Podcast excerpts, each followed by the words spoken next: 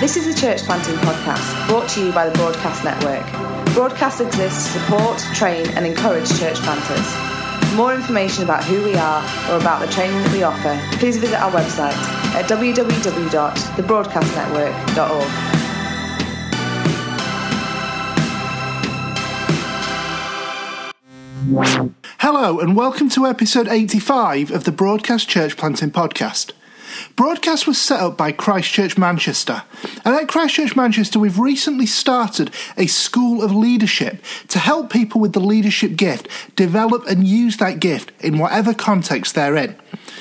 On this broadcast podcast, we thought that some of the content from that School of Leadership would be helpful for church planters, and so we will be bringing you some of those sessions. Today, we're bringing you the first session of the School of Leadership, which is how to build a strategy for growth, taught by Andy Brownlee. You can find the full notes on everything that Andy says in this episode at www.thebroadcastnetwork.org slash episode 85. Or if you'd like to find out more about Christchurch Manchester, then please visit www.ccm.org.uk.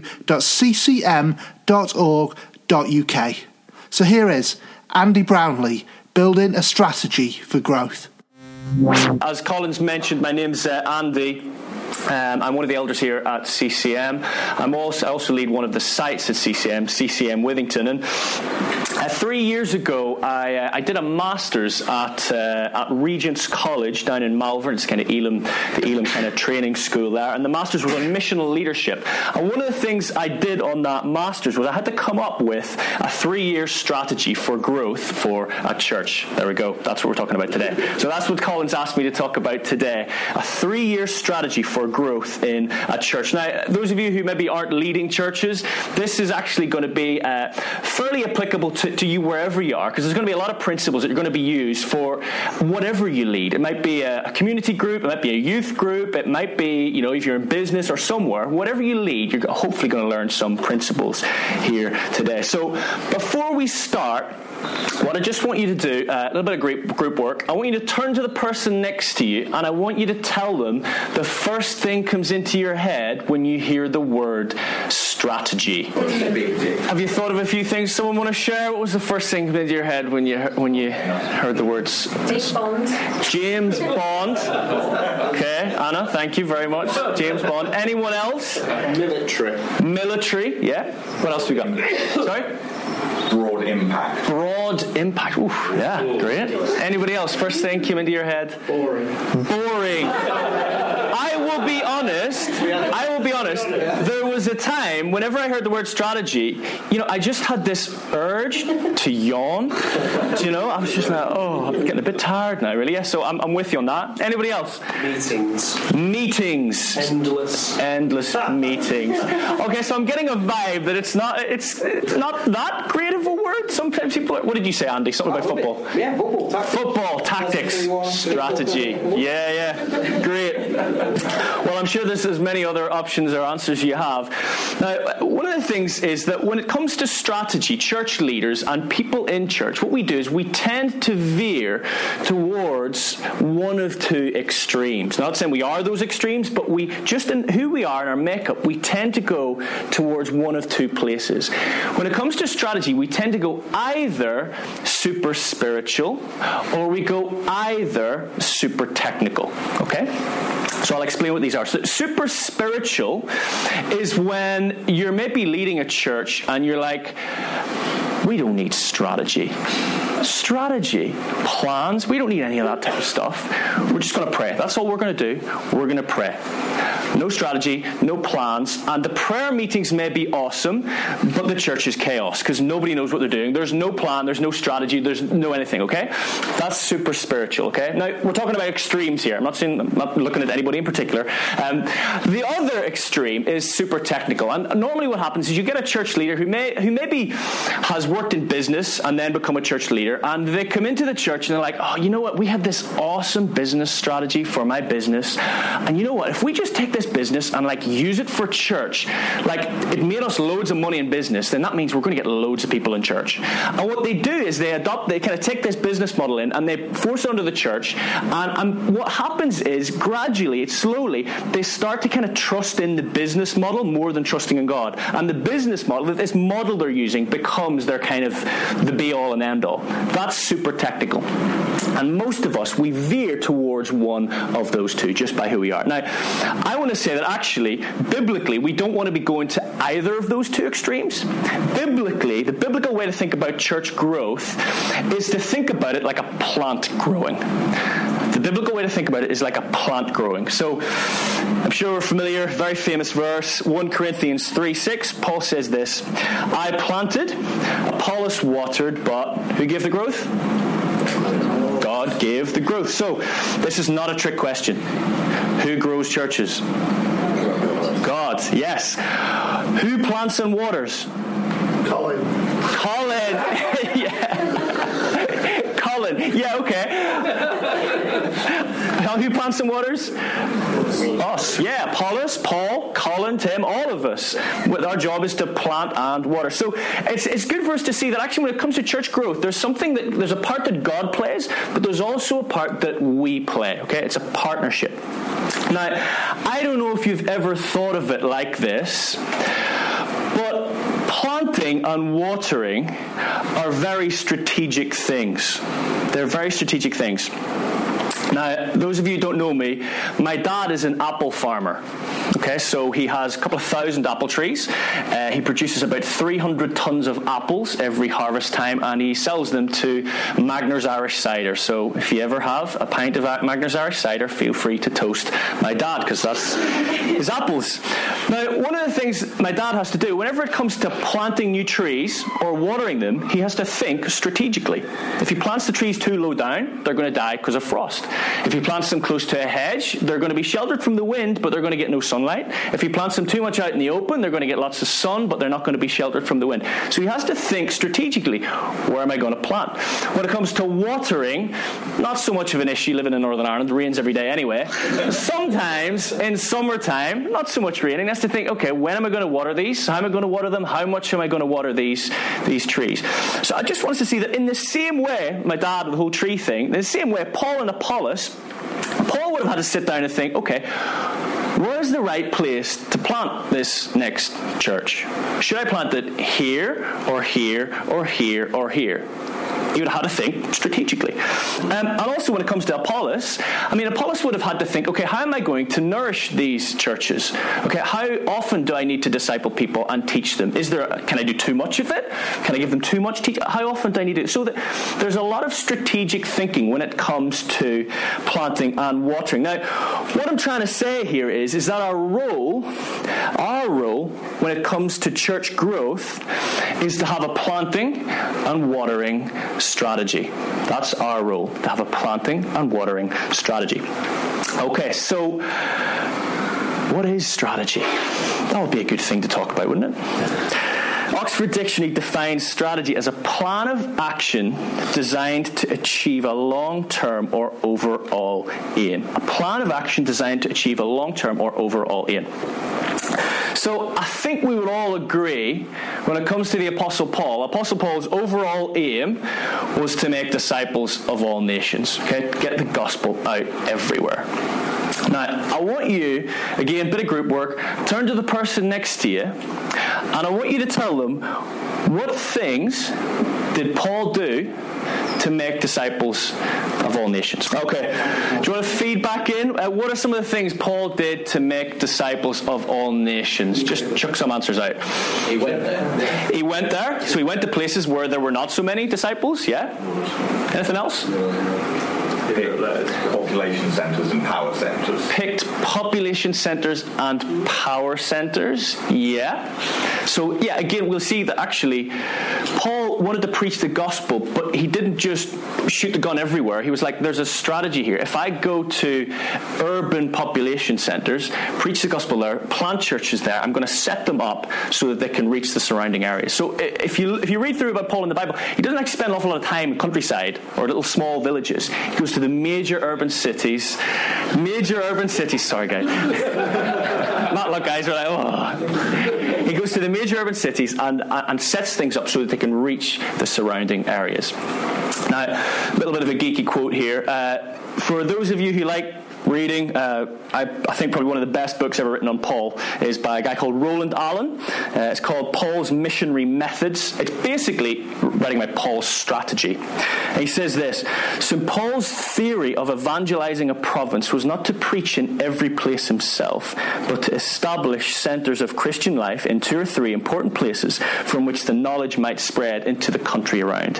He intended his congregations to become at once centers of life right. So basically, what Roland Allen is saying is that you are absolutely right.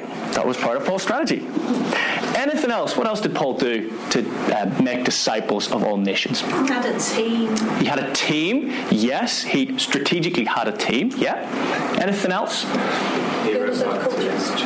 He wrote back to his churches. So Paul had a strategy of planting churches, but then once he'd left, he came back. That was a very strategic thing. Come back, strengthen them. Yeah. Someone else said something here. Understood culture. He understood culture. What example do we have of Paul kind of understanding culture when he went to a new city? Did, where did he Where did he go? Where did he always start? Synagogue. He always went to the synagogue. He always went to the same place. So he had a strategy when he actually turned up to a place. So I, I, suppose what I'm trying to do is I'm trying to show you that actually Paul was very strategic in the way he went about things. Um, actually, so was Jesus. Um, Jesus' strategy for getting the gospel to the ends of the earth was what? Investing in disciples, yeah, investing in the disciples. Uh, to be honest, I think sometimes if I'd have been Jesus' advisor, I'd have been like, look, Jesus, we need to get you a stadium tour. Um, we're going to get all the major stadiums in the Roman Empire. We're going to fill them, 60, 70,000. We're going to book one in every single night. We're going to do it for three years solid. But actually, Jesus went, no, the, the way to do this, the best way to do this is invest heavily into these 12 guys, and then they're going to do it. So that was his strategy. And it's really interesting. I read this recently. Jesus never stayed more than a few days in any single place. And what that meant was that by the end of his three year ministry, his ministry had touched all of Galilee's 175 towns and villages. So when Jesus lived, there were about 175 towns and villages in Galilee. His ministry touched them all. And actually, by the end of his ministry, most of Galilee's 200,000 people, that's how many people lived in the region at the time, would have either met Jesus or known someone who had. So actually, he had a strategy of not staying too long in one place, next place, next place, next place. So not just was Paul strategic, Jesus was strategic too. So, bit of a recap. Back to Oxford Dictionary. Strategy is a plan of action to, designed to achieve a long-term or overall aim. Now, the reason I've gone through all of this stuff is because I think it's really important for us to see right from the outset that strategy is biblical, it is right, it is godly, and it is vital that as churches we embrace it. Because I think sometimes we can have this bad mindset about strategy. Oh, it's come from all these business schools, and we don't want that in the church. But actually, it's biblical, it's right, and it's good. And as churches, we need to embrace it. So, so that's strategy, what it is, and why we should do it. So, a little bit about my story. So, I mentioned it uh, at the start. So, back about three years ago, I did a master's in missional leadership. And one of the things I had to do was, uh, as I said, come up with a three year strategy for our church. Now, one of the things we learned very quickly on this course was that a lot of organizations that have strategy documents make them so long and boring that nobody ever reads them. And what they also do is that when the few people who do read them, they're actually so complicated that they don't actually understand anything about them. And what also happens is, for larger organizations, is they spend so long coming up with a strategy document, by the time it's finished, it's already out of date. And you sort of think, what is the point of that? I mean, that's just completely pointless.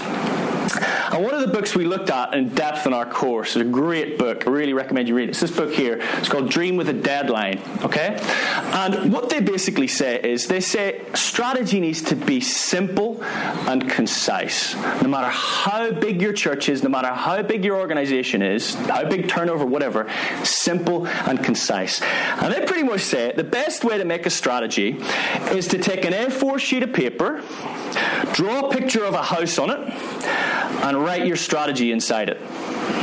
That's what they say. No matter how big your organization is, whether you're leading a community group, whether you're leading a multinational company, whether you're leading a church of 6,000, a church of 150, whatever, sheet of A4 paper, draw a house on it, and write your strategy inside of it.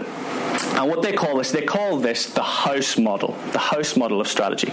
And this is the model that, uh, that I used on my master's course. It's the model I have used, the stra- strategy model I've used for CCM Withington. And it's now the strategy model that we use at all our sites at CCM as well. We not only use them for sites, we use them for youth work, we use them for our intern program, we use them for all the stuff at CCM. So I'm just going to explain the house model uh, a bit, then show you a few examples, and then, if we have time, we may have a go at making one.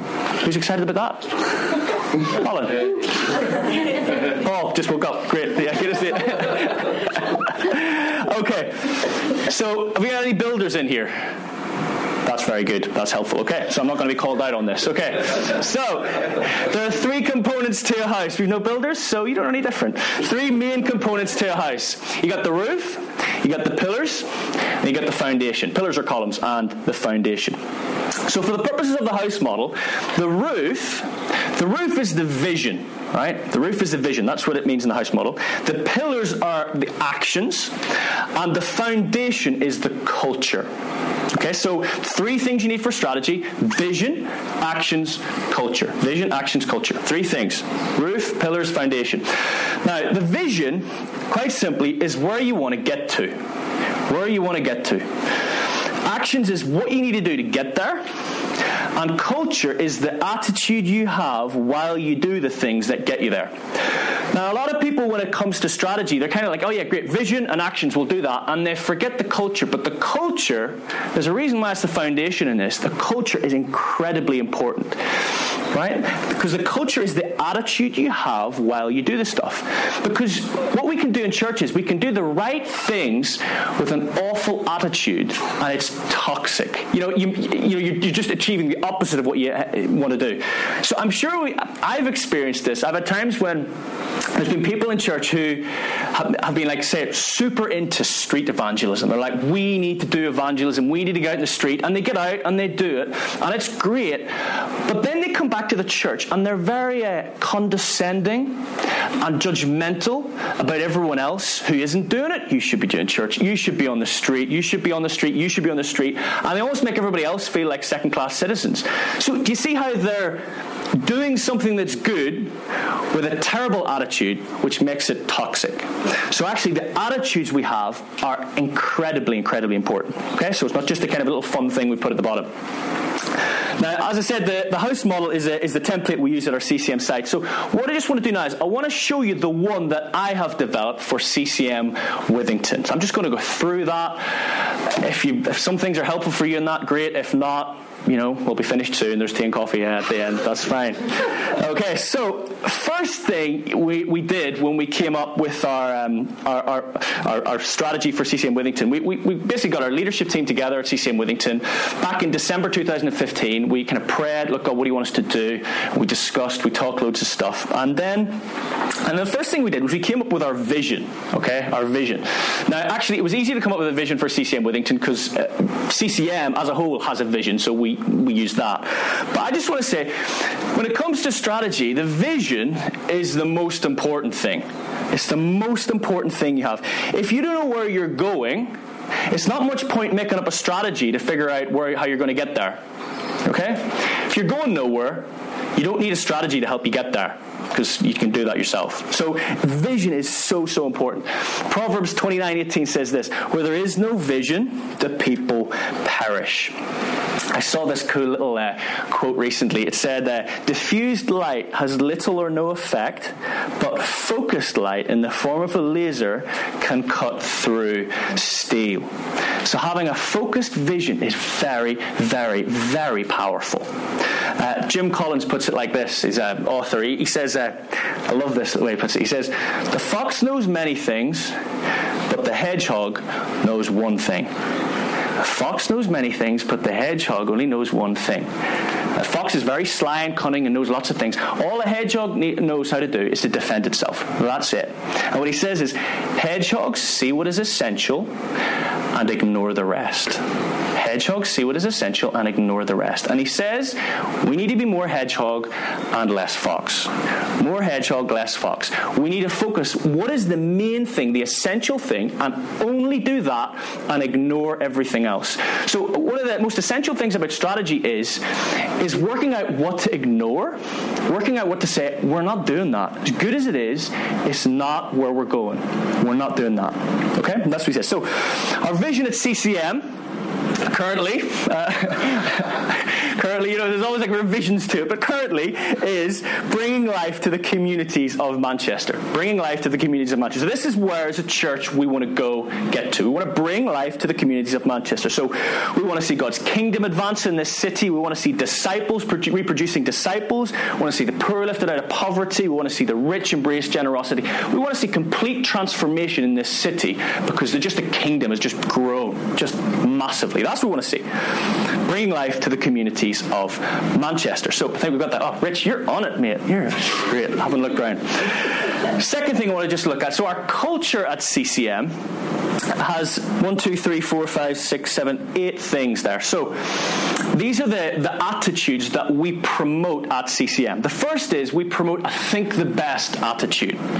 So we always think the best of people, obviously until they prove otherwise, but we think the best of people. We have a high esteem, a high, high thought process of people, especially new people who come in we have a, an attitude of generosity. We promote generosity with our time, with our energy, with our money, and that you know that attitude it comes from leadership down. So we promote that. We have a have a go culture. So we encourage people to have a go, have a go. So sometimes people will come with ideas, and as leaders, we're like, okay, great, have a go. Here's some money. Here's some people. Go for it. Try it. We'll help you. We'll support you.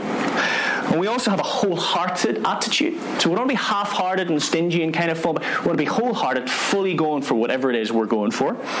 We have a second chance culture, which links a little bit to the have a go culture. So if people have a go at something and it doesn't happen, you know, we get them back, we give feedback, and then they can get another go. They get another go, and they get another go. We give multiple goes. Okay, so there's a second chance culture. It's not like you do one thing wrong and you're basically never allowed to serve in the church again. It's not like that. Okay, we're about repentance, forgiveness, and getting back out and going again. We have a forward looking culture, so we want to always be thinking, what's the next thing? Next church, next community group, next thing we can do, next way of outreaching. What's the next thing? Always keep looking forward. And then we have an eating together culture. Um, and actually, I was talking to Colin earlier. He sort of said, Yeah, and drinking together because we, we love to have good tea and coffee. Colin works really hard in making sure we have good tea and coffee. So, but eating together, are a really important thing. It's, it's biblical. We see it right throughout the Bible. Jesus spends so much time eating with people. So that's our culture. Now, these are the attitudes which we actively promote as a leadership in the church. Now, if you go to any one of the different sites of CCM, they're all different, they all have their own characteristics. But because this culture has filtered down from the leadership, you will see these attitudes in all of the sites. Okay? So these are the things we promote while we do the things that achieve our vision of bringing life to the communities of Manchester. Okay. Are we all okay? Yeah. Surviving? Right, so actions, third thing. Our actions are the things we do, yeah, to bring to achieve our vision. And this this falls into three categories at CCM. Devotion, community, and mission. So these are the three things we think. If we do these things, we will achieve this vision. This is our aim. So devotion is helping people become more devoted to Jesus. Worship, drawing close to Him, relationship with Him. Community is, is growing life giving communities right across this city, churches, community groups. And, um, and mission is reaching the lost with the message of salvation. They're pretty self explanatory. Now, these three areas are the areas which we, which we believe if we focus on these, we will achieve our vision. And everything we do as a church fits into those three areas. If it doesn't fit into one of those three areas, as good as it is, we don't do it. Okay? So that's how we keep strategic about the activities that we offer. Now, in each of these areas, what we did in our leadership team at Withington is we identified six or seven SMART goals or things that we would need to do to bring life to the communities of Manchester. Now, when I mean SMART goals, all these things are things that we want to be achieved by a certain time. So if you look at the top here, we've got a Withington strategy for December 2018. So all the things that, go, that are going in here, we want to have achieved by December 2018. And what this helps with us, it helps become a real prayer focus. So all these targets are like, oh God, we pray for this because we've sat down, we believe God said, look, I want you to, to go for these things, and we pray for these things. So I'll bring up the first one devotion. So the, the SMART goals we made for devotion, so all these things we want to have by December 2018. Have inspiring corporate worship and inspiring preaching. Have a culture of prayer embedded throughout the church at CCM Withington. Monthly giving at CCM Withington to be £5,000 by December 2018. Two sermons on giving every year we want to have developed, we want to have five worship leaders and five regular preachers by December 2018. And we want to have numerous discipleship small groups meeting regularly across the church. Okay, so that's devotion community. The things we put down in community, the things that we wanted to achieve by December 2018. We want to ensure everyone experiences hospitality on a regular basis. We want to have eight caring and challenging community groups. We want to have a church of 100 people, possibly over two services. We want to have monthly church meals. We want to develop teams that run the functions of the church and that communicate well with each other. And we want to have 16 community group leaders. We have two people run each community group, so that's basically just multiplying 8 and 2. Um, eight, 16 community group leaders and 10 children and youth workers. So this is, our, this is what we want to get to by December 2018. And mission, finally, starting or partnering our appropriate ministry to the poor. We want to be uh, by December. We want to have actively supporting or planting a church overseas. Identify pioneers and location for a new church plant by December 2018. We want to have five bridging events per year. What I mean, a bridging event is something that bridges that divide between someone who's completely lost and you know coming to know Jesus. So things that just bridge that. That so we had family fun days. That's something we do. Carol services. We met a lot of people to them. We have football. We have gospel conversation training. And we don't have a fifth one, uh, but we're trying to think of one. So, yeah. Uh, one innovative outreach program per year, develop a follow up system, and develop one new outreach and social action leader by December 2018. So, those are our targets. Those are what we want to see. And what we do is each time my leadership team meet, once every sort of six weeks to two months, we get this we get this out and we have a look at it. Um, and we've looked at it so much that people are like, oh, but we, we keep focus, keeps us focused, keeps us knowing exactly what we're doing. And one of the things I do is I will go through these and I will stick people in our leadership, I'll stick their names next to specific areas. And what that does is it gives people ownership over a particular area of the church. You are responsible for making that happen. And what I found is a lot of people love this. They're like, okay. So I, I remember saying to a couple one time, uh, they were uh, feeling a little bit disjointed in, uh, in, in Withington, weren't sure where they fitted. And I, I basically sat down with them with this and I pointed to three things. I said, these three things I want you to make happen by December 2018. And it was exactly what they wanted to hear. They just wanted a role, something to do, a target. Let's go for it. And they love it. And they've really jumped on board. They're completely different because they can see what their job is and they can see how it serves the overall mission. Okay, so are we all okay? Yeah. Right. We're going to a little bit more. So you might be thinking, actually, you're probably not, but I'm just assuming that. You might be thinking, how did we come up with all of these? Was this just complete randomness? Well, it wasn't. Um, one of the things we did when we came up with this, or one of the things I did was I read this book here. It's by Christian Schwarz called Natural Church Development. It's the best book on, on church growth I have ever read, and I have read a few. It's the best book. Uh, and basically, what happened was it's the most comprehensive research project on the causes of church growth ever taken in the world. Right, full stop.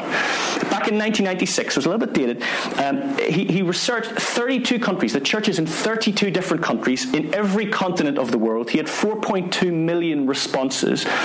And basically, what he found was that there were eight characteristics of growing churches. So when he saw churches that were growing numerically, but growing in every way, just, you know, faith, outreach, everything, he found these eight characteristics everywhere. And when he found churches that weren't growing or weren't doing well, he found that they didn't have or they weren't doing well in these eight characteristics. And the correlation was so much that he just said, look, I can almost even say these are the eight things that cause churches to grow. Now, we know who causes churches to grow? God. God. God causes churches to grow. So take this with a pinch of salt. But it, it, his correlation was so strong, he said, this is very important. So I'm just going to go through these eight things that he says are essential for growing churches. First one is empowering leadership. So it's leadership that helps others have their ministries. So not just it's all about me, but it's drawing other people through leadership. Second thing he said was gift orientated ministry. So it's gifted people using their gifts consistently. Third thing was passionate spirituality. So the church has a buzz around the place. Things matter to people. There's kind of a you know you fiery prayer meetings. It's, it's, it's there's something happening. Functional structures. So the church has a clear organization and vision, so that people actually know what they're doing. The church has inspiring worship services. So worship services are like an event. It's something that, that really happens. You know, people come and go, wow, that's that's really, you know, just really changed me or inspiring or joy filled. The sixth thing is holistic small groups. So people need small groups that are both caring and challenging. You can see where I kind of ripped that off from my thing, caring, and challenging community groups. And uh, one of the things I think with community groups is if they go for a long time, community groups can often get a little bit staid or boring, and they just need refreshed every now and again. So I think that's an important thing we need to just look at at church. The seventh thing was need orientated evangelism. So that's outreach that meets, meets people's real needs. Okay, so it's not just sharing Jesus, it's understanding your community and what do they actually need to bridge the gap with them. So if you live in a, in a, in a, in a poor community, it's, it's helping the poor, it's, it's understanding that. And also, it's really important with need oriented evangelism to let your church see that you're meeting the real needs of the people so that they can see that the, the poor are being helped out of poverty because that helps everyone. And then the eighth thing is loving relationships. Now, most churches are friendly places to be, but actually, he talks about you need to have those deep friendships and relationships in church. He says these are the eight key things that growing churches all have. That's what he's found. Now, I've got a little picture coming up, so that'll be a bit more interactive. Yeah, if you're not not yet, not yet, not yet, Rich. Yeah, sorry, I'm sorry. I, I said bring it up, and it was too early, too early, too early. Okay, okay. So, so Christian Schwarz says this. I, always, I find this really interesting. He says, just as plants naturally grow if there's nothing stopping them, churches naturally grow if there's nothing stopping them. Just as the farmer's job is to remove obstacles from stopping the plant grow, lack of water, lack of sunlight, our job as church leaders is to remove obstacles stopping the church growing. If there's no obstacles, he says, it will just grow because it's what churches do. So he uses this illustration of a bucket, right? Bring up the bucket, Rich. So this isn't a great bucket because all the all the bits of wood on the bucket are different lengths, right? And he says these eight things that he's just talked about, if you put them all along here and you think about your own church and you think, okay, what are we strongest at in these eight things? So you can work out, well, we're strong at this, this, this, and this, this. And he says, okay, work out what you're kind of weaker on of these eight things. And what he says, based on his research, uh, you can read the book, and he says, well, I'll ask you the question. So, which of these pieces of wood dictates how much water the bucket holds? Restriction. Yeah. The smallest one. So he says the most essential thing you can do when you're thinking about church growth is to look of these eight things, not to look at which one you're best at, because we all love looking at what we're best at and pat each other in the back and go, yeah, we're great, aren't we? He says the best thing to do is to focus on the one that is worst. And if you can improve the one that you're least good at, he says that's what brings the most growth initially okay? So interest i found it interesting anyway so it was yeah. So i just thought what we'll do now is i'll um, i'll bring up a few examples. So um, right we're all right so first example the, the three year strategy that I showed you, there was actually the second one we did for CCM Withington. The original three year strategy for CCM Withington we, we, we did back in January 2014. And I did it with the lecturer on my course. He led a church, he leads a church in Birmingham, very big church. And, and uh, we came up with all the SMART goals. And I remember him telling me, uh, Andy, these are too high. You're starting a church from nothing. You can't be aiming for 50 people. You can't be for community. So he was basically telling me to have everything, have all the things. And then we got to January 2017, this year, and we sat down with our leadership team and we got this little sheet out. I said, hey guys, why don't we have a look at these targets we made three years ago?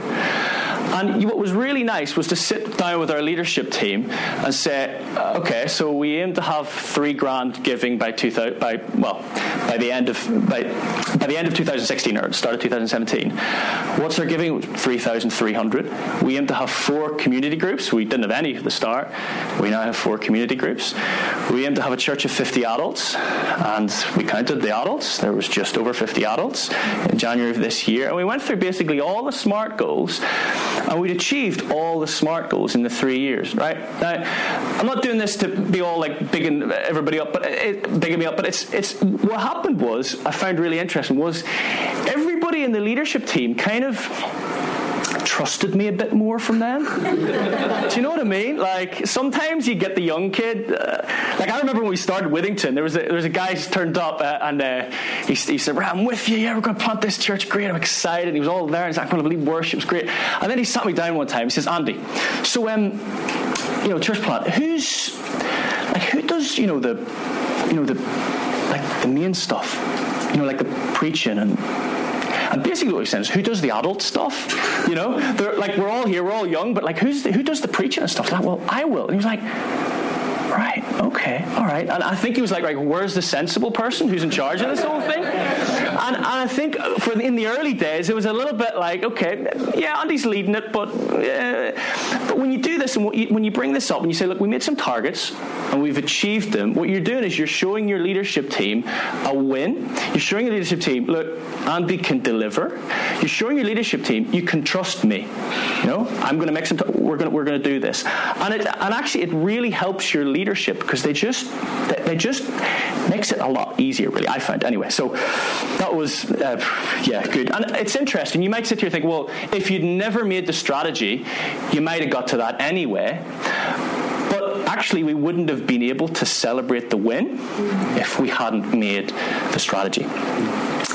So one of the guys on our leadership team at Withington, he saw this, this, this little plan we did, and he was like, "Andy, can I borrow that, like for work?" I was like, "Yeah, take it if you want. I stole it from somebody else. You can steal it from me, no worries." So he sends me this a few weeks later. So um, this guy works for Amazon.